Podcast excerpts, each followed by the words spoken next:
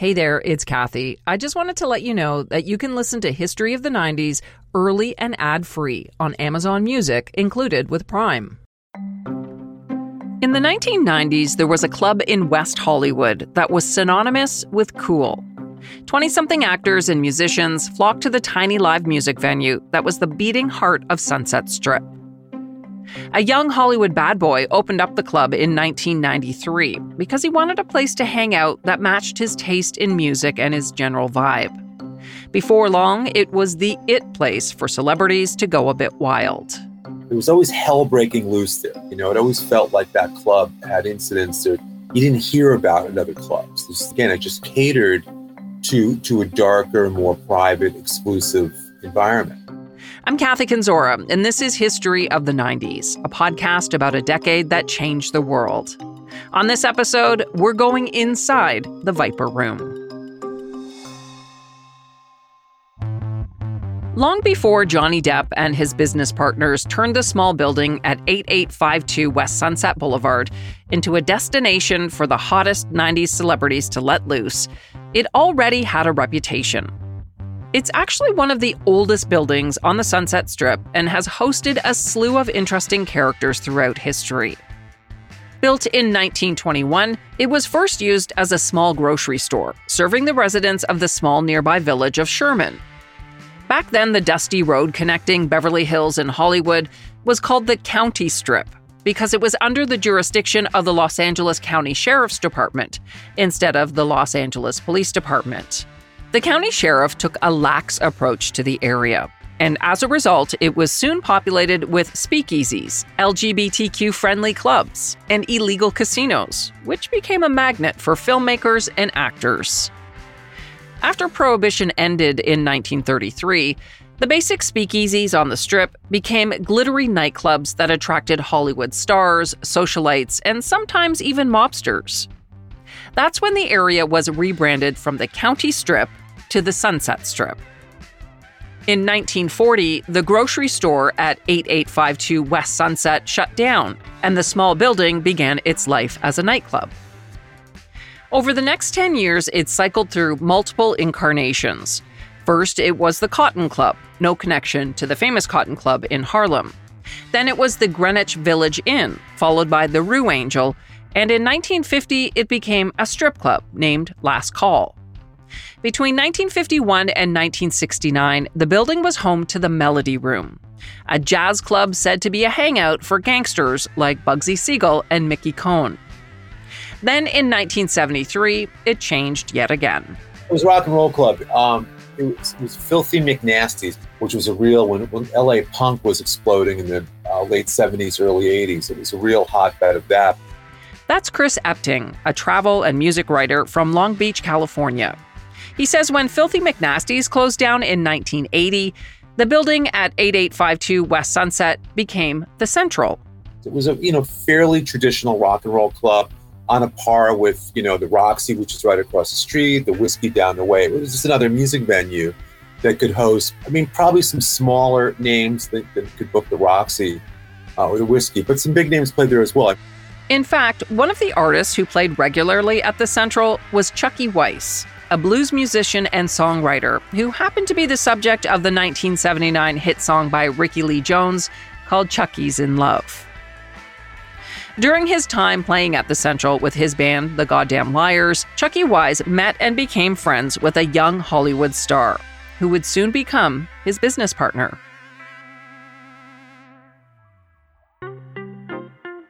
John Christopher Depp II was born in Kentucky in 1963 and moved to Miramar, Florida in 1970, where he grew up. At the age of 16, he dropped out of high school to play in a punk band called The Kids, which did pretty well, opening for bands like The Pretenders, The Ramones, and Talking Heads. In 1984, the band moved to LA, hoping to land a record deal. When that didn't happen, they took part time jobs selling ballpoint pens over the phone just to make ends meet. Eventually, Johnny Depp sort of fell into acting when his friend Nicolas Cage set him up with an agent. From there, Depp landed small roles in Nightmare on Elm Street and Platoon. And that gave him the acting bug. So he took some classes at the Loft Studio in Los Angeles and with a private coach. By 1987, three years after coming to Hollywood, Depp became a teen idol when he scored the role of high school cop Tom Hanson on the Fox TV show 21 Jump Street.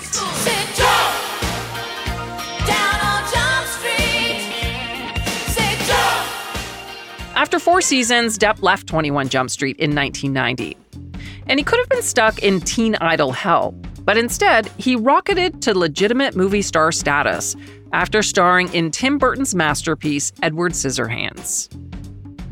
Following the success of that movie and his high profile relationship and engagement to Winona Ryder, Johnny Depp was considered by some to be the Prince of Hollywood. In addition to reading books by John Kerouac and William Burroughs, he also had a reputation for partying hard. In 1993, GQ magazine summed up Depp's contradictions by calling him the philosopher king of the stoners. After the Central shut down at the beginning of the 90s, Depp's friend Chucky Weiss suggested they purchase the building and make a go of it as club owners. Depp liked the idea, saying he wanted to create his own place where he could hang out without being invaded by other people's tastes in music and decor. He had a clear vision of what he wanted for the new club. He wanted it to be similar to a 1930s speakeasy that featured music by artists like Fats Waller and Cab Calloway, a style referred to as Viper music.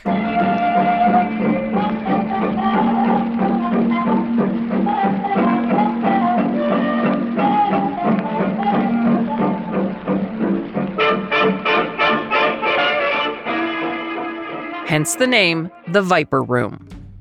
The actor invited his childhood friend and 21 Jump Street co star Sal Jenco to be another partner in the venture. Jenco and Depp grew up together in Miramar, Florida, meeting when they were just nine years old.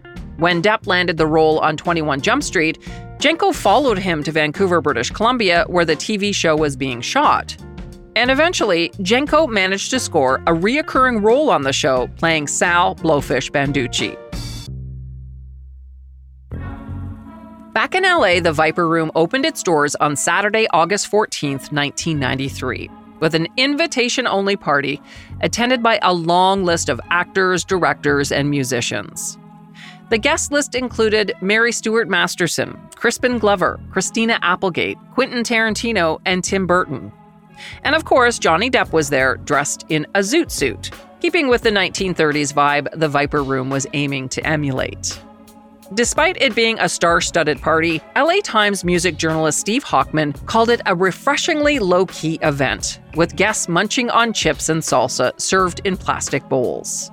Hochman described the decor in the club as dark deco, all black except for some green sconce light fixtures and a moon over Havana mural painted on the wall behind the club's tiny stage. The outside of the club was also painted all black, with the Viper Room logo, a top hat wearing half snake, half woman on a pair of dice, painted in white near the front door. That night, Tom Petty and the Heartbreakers blew away the crowd with an amazing set. It was their first live appearance in over two years, and they brought the house down with some old and new songs that had yet to be released, including Mary Jane's Last Dance, which wouldn't debut for another three months. Evan Dando from the Lemonheads also took the stage, along with Shane MacGowan from the Pogues. And of course, Chucky Weiss and his band, the Goddamn Liars, also took a turn.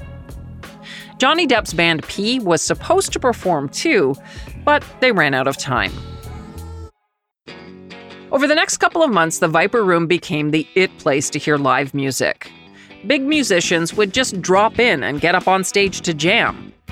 Some of the surprise performers included the Black Crowes, Lenny Kravitz, Slash from Guns N' Roses. And in September 1993, the day before sweeping the MTV VMAs, Pearl Jam tore it up on the Viper Room's corner stage.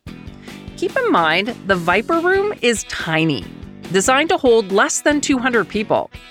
And Chris Epting says the stage is maybe a foot and a half off the ground. You really feel like every space in that place, you're on top of the performer. And it's a very kind of claustrophobic environment. Everyone's part of, of, of what's going on there. And everyone's kind of pushed up together.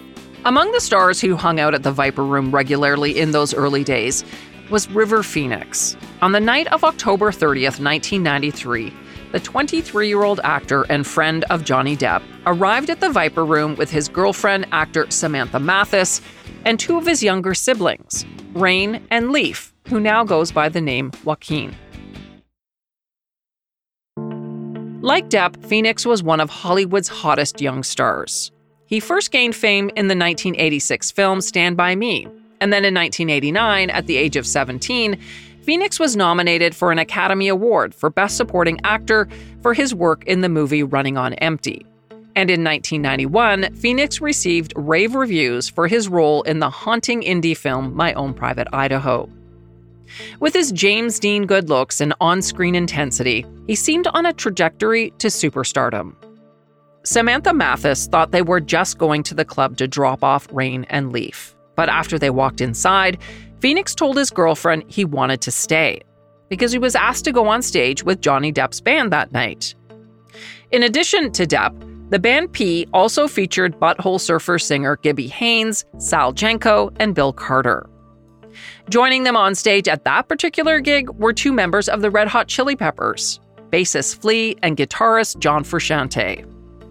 River Phoenix spent his early childhood with his hippie parents in the Christian cult The Children of God, and he was known for his adamant stand on pure living. He was a strict vegetarian and an active environmentalist. But somewhere along the way, he also became a drug abuser. His girlfriend Samantha Mathis says Phoenix was already high when they arrived at the Viper Room that night in October 1993. In fact, Phoenix had just been on a major drug binge with Chili Peppers guitarist John Frusciante, getting high for several days. Mathis told The Guardian in 2019 that she went to the bathroom at the club, and when she came back, Phoenix was being pushed out a side door by a bouncer.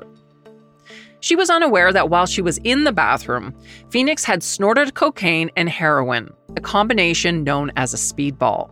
He followed it up with some Valium. Mathis ran to the door and went outside, just in time to see her boyfriend collapse on the sidewalk and go into convulsions. She banged on the door for help, but no one answered. Frantically, Mathis ran to the front of the Viper room, bursting inside to look for Phoenix's siblings. They all ran back to Phoenix, who remained lifeless on the sidewalk. And that's when Joaquin placed a desperate call to 911. Calm down a little bit, all right? Yeah, I'm calm, but he's having Okay. seizures. Get over here, please. You must get over here, please. Okay, take it easy, okay? Okay, now I think he, he had Valium or something. I don't know. Please, because he's dying, please. Phoenix was rushed to Cedar Sinai Medical Center, and when he arrived, he was in full cardiac arrest with no pulse or blood pressure. Attempts to resuscitate him failed, and at 1:51 a.m. on October 31st, 1993, Let's take a journey back to 2003. Canadian teen sensation Avril Lavigne was topping the charts and turning the music industry upside down. But what if I told you that the Avril Lavigne we know and love might not be the same Avril? What? Did Avril die? Was she replaced by a doppelganger? I'm Joanne McNally, and I'm doing a deep dive into a notorious internet conspiracy. Who replaced Avril Lavigne? Listen wherever you get your podcasts. River Phoenix was declared dead. He was 23 years old. The Viper Room temporarily closed after Phoenix's death, and fans left heartfelt notes, flowers, and tributes by the door to honor the actor.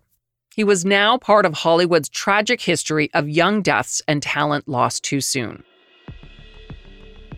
The Viper Room itself was also added to a list of establishments made famous because of tragedy, like the Chateau Marmont, just a few blocks away where John Belushi died in 1982. Sure, Johnny Depp's club was famous from the moment it opened because of his connection to it, but the death of Phoenix exalted it to a whole other level of infamy. It became the kind of place people would travel to just to look at from the outside. Despite all of the attention that Phoenix's death brought to the club, it still somehow managed to feel underground. Celebrities continued to flock there, and it remained a place where they could go without feeling like they were on display. In 1994, while musicians were dropping by to hang out and jam on the Viper Room stage, another one was serving drinks from behind the bar.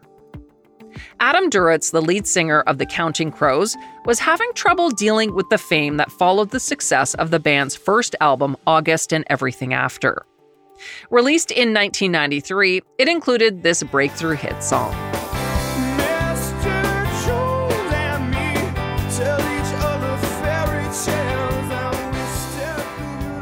After touring for the album, Duritz returned home to Berkeley, California, and nothing was the same. He was recognized everywhere he went. Fans camped out on his lawn, and people were constantly coming up to him in public. Duritz was miserable, so he moved to LA and rented a home from actress Christina Applegate. She was a Viper Room regular and knew the bartender there. One thing led to another, and Duritz, one of the most famous rock stars on the planet at the time, was soon pouring beer and mixing drinks for the famous clientele at the Viper Room. He had lots of friends who worked there or went to the club, so it was kind of like he was hanging out, but it was less crowded on the other side of the bar. He went there because he knew he'd be safe, he knew he wouldn't be hassled, and it was like a headspace for him where he could kind of deal with what was going on. But you couldn't do that at any other bar on the strip. Duritz stayed at the Viper Room for about a year. During that time, he met Jennifer Aniston, which led to a short lived romantic relationship. All the while, the Counting Crows were recording their second album, Recovering the Satellites. Duritz was going into the studio in the afternoon and then slinging drinks at the Viper Room at night. I mentioned Christina Applegate, the young actress who gained fame in the 1980s playing Al Bundy's daughter Kelly on the Fox sitcom Married with Children. In addition to helping Adam Duritz get a job at the Viper Room, she was also a founding member of a burlesque group that appeared weekly at the club before it evolved into a sexy all girl pop group. In the 90s, Applegate's LA roommate was a dancer choreographer named Robin Antin. It was Antin's dream to put together a burlesque dance troupe, and she and Applegate, who also had a dance background, spent many nights at home practicing routines in their garage slash dance studio. By 1995, Applegate and Antin were on stage at the Viper Room, along with three other dancers performing to songs from the 30s and 40s dressed in corsets. Gentlemen, hold on to your hats. Ladies, hold on to your gentlemen. It's time for the Pussycat Dolls. The Pussycat Dolls were fun and sexy, but the girls had a strict no nudity rule. And even still, the show was so popular, it became a regular Thursday night feature at the Viper Room, with guest dancers like Carmen Electra and Gwen Stefani joining them on stage. Eventually, the Pussycat Dolls, with regular guest Carmen Electra, moved to the Roxy, where even more celebrities clamored to join the ensemble as guest dancers. Everyone from Charlize Theron and Scarlett Johansson to Paris Hilton and Kim Kardashian appeared on stage. By then, Applegate had retired from the group to focus on acting, but the Pussycat Dolls remained the hottest act in town. In 2005, they evolved into a pop group, landing a record deal with A&M Interscope Records after Gwen Stefani brought record executive Jimmy Iovine to see a performance. He says as soon as he saw them, he had a eureka moment and believed they could be Moulin Rouge meets the Spice Girls. Don't you wish your girlfriend was like me? Don't you wish your girlfriend was a freak like me? Don't you? Today, the Pussycat Dolls remains an internationally recognized brand with a Las Vegas lounge, clothing brand, and workout videos. And to think, it all started as a bit of fun at the Viper Room. The interesting thing is, if you go online, you won't find a ton of pictures or videos from those early days of the Pussycat Dolls or any of the artists who performed at the Viper Room. Because it was the 90s, no one was walking around with a smartphone in their pocket to capture those moments. But Chris Epting says it was more than that. There's this unspoken thing there about you never see camera. You don't even see you don't even see for whatever reason people like with their cell phones up, and it's just the when you walk in there, it's not a policy. You just kind of feel like that's not cool here. That's not acceptable. As a result, there was a lot of shenanigans going on there that we often didn't hear about until years later. I mean, look, it was obviously a place that I don't want to say catered to, to sort of drug, drug use. But that said, it did have that element when you went in there of being kind of a den of iniquity. You know what I mean? It was, it felt illicit. But, but again, I think they were going for that.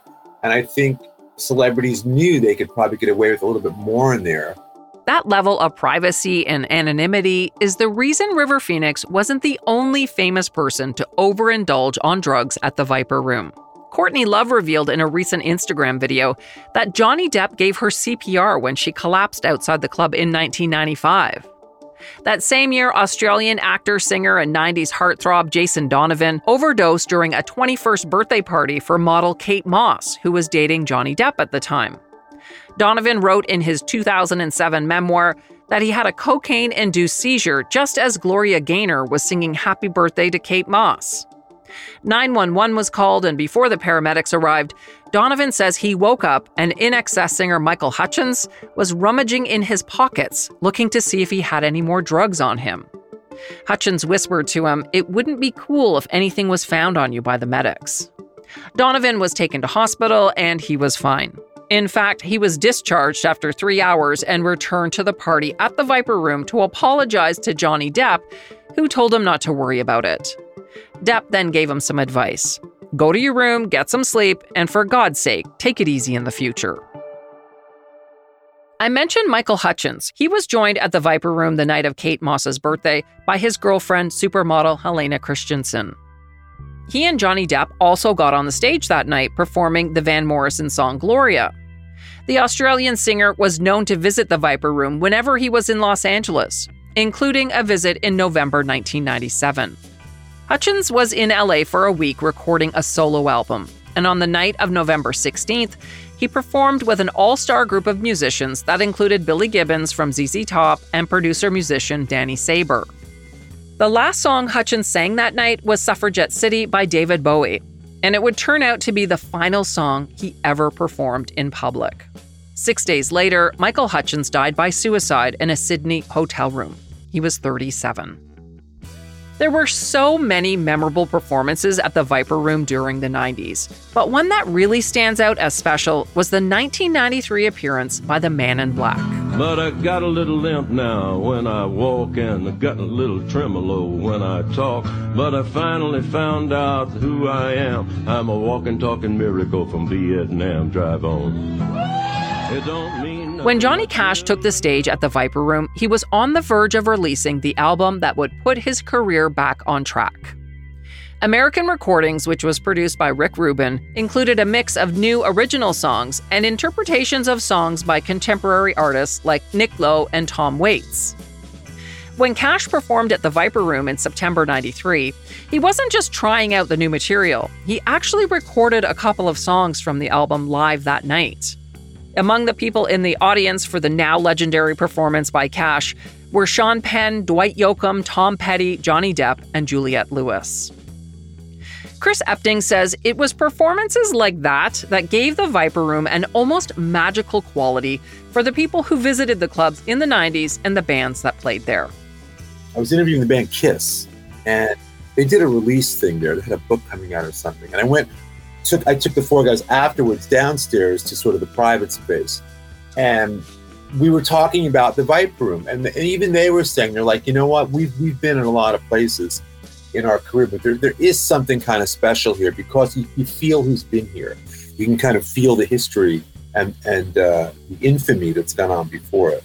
In September 1996, Johnny Depp brought gonzo journalist Hunter S. Thompson onto stage for a live event at the Viper Room. Hunter S. Thompson.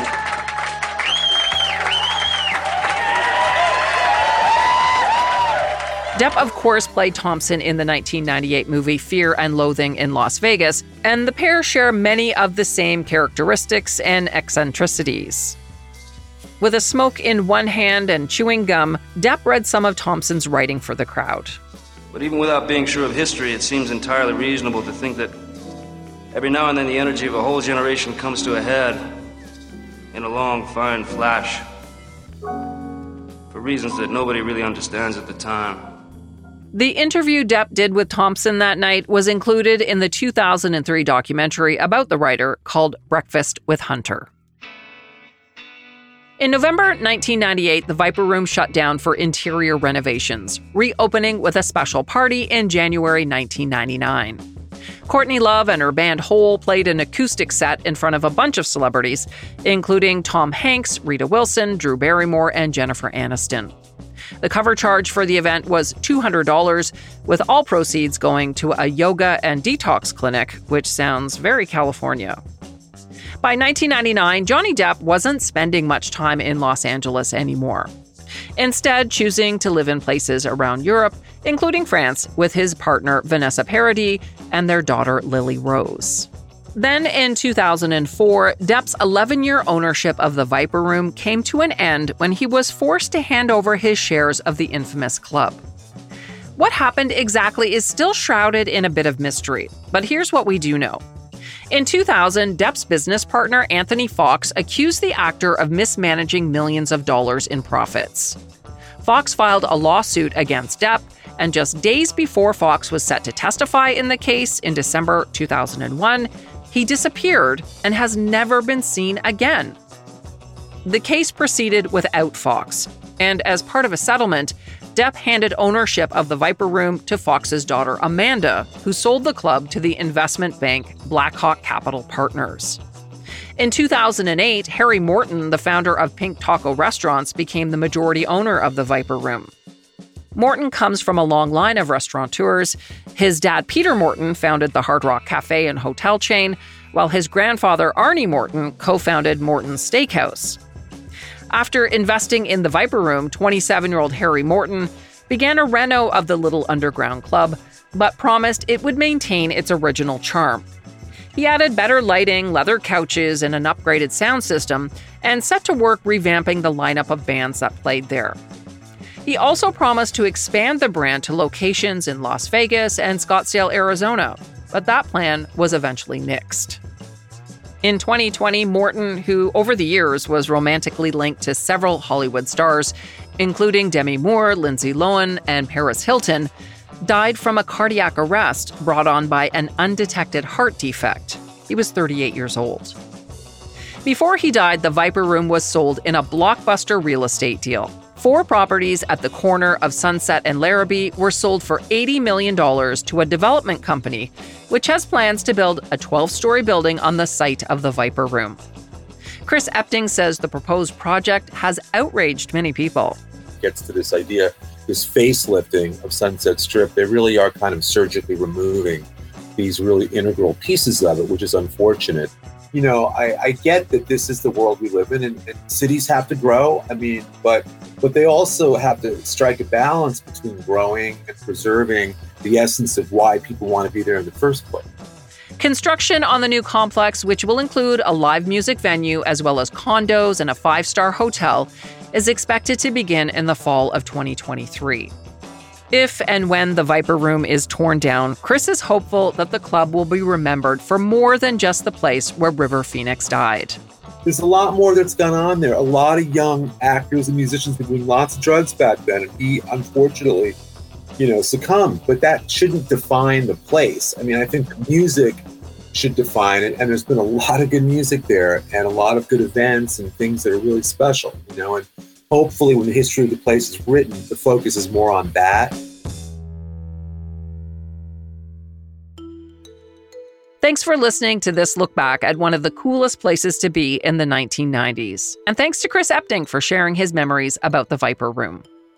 He is author of 40 travel and history books, including James Dean Died Here. I'll put some information about Chris and his work in the show notes. If you want to hear my full interview with Chris, head over to www.patreon.com slash history of the 90s, where subscribers always get to hear uncut interviews. If you've got a suggestion for a show, I'd love to hear from you. Send me a message through social media. We're on Twitter and Facebook at 1990s History and on Instagram at That 90s Podcast. You can also send me an email. The address is 90s at curiouscast.ca. That's 90s at curiouscast.ca. This episode was written and hosted by me, Kathy Kenzora. Our producer is Dila Velasquez, and sound design and final production is by Rob Johnston. See you next time for more history of the 90s.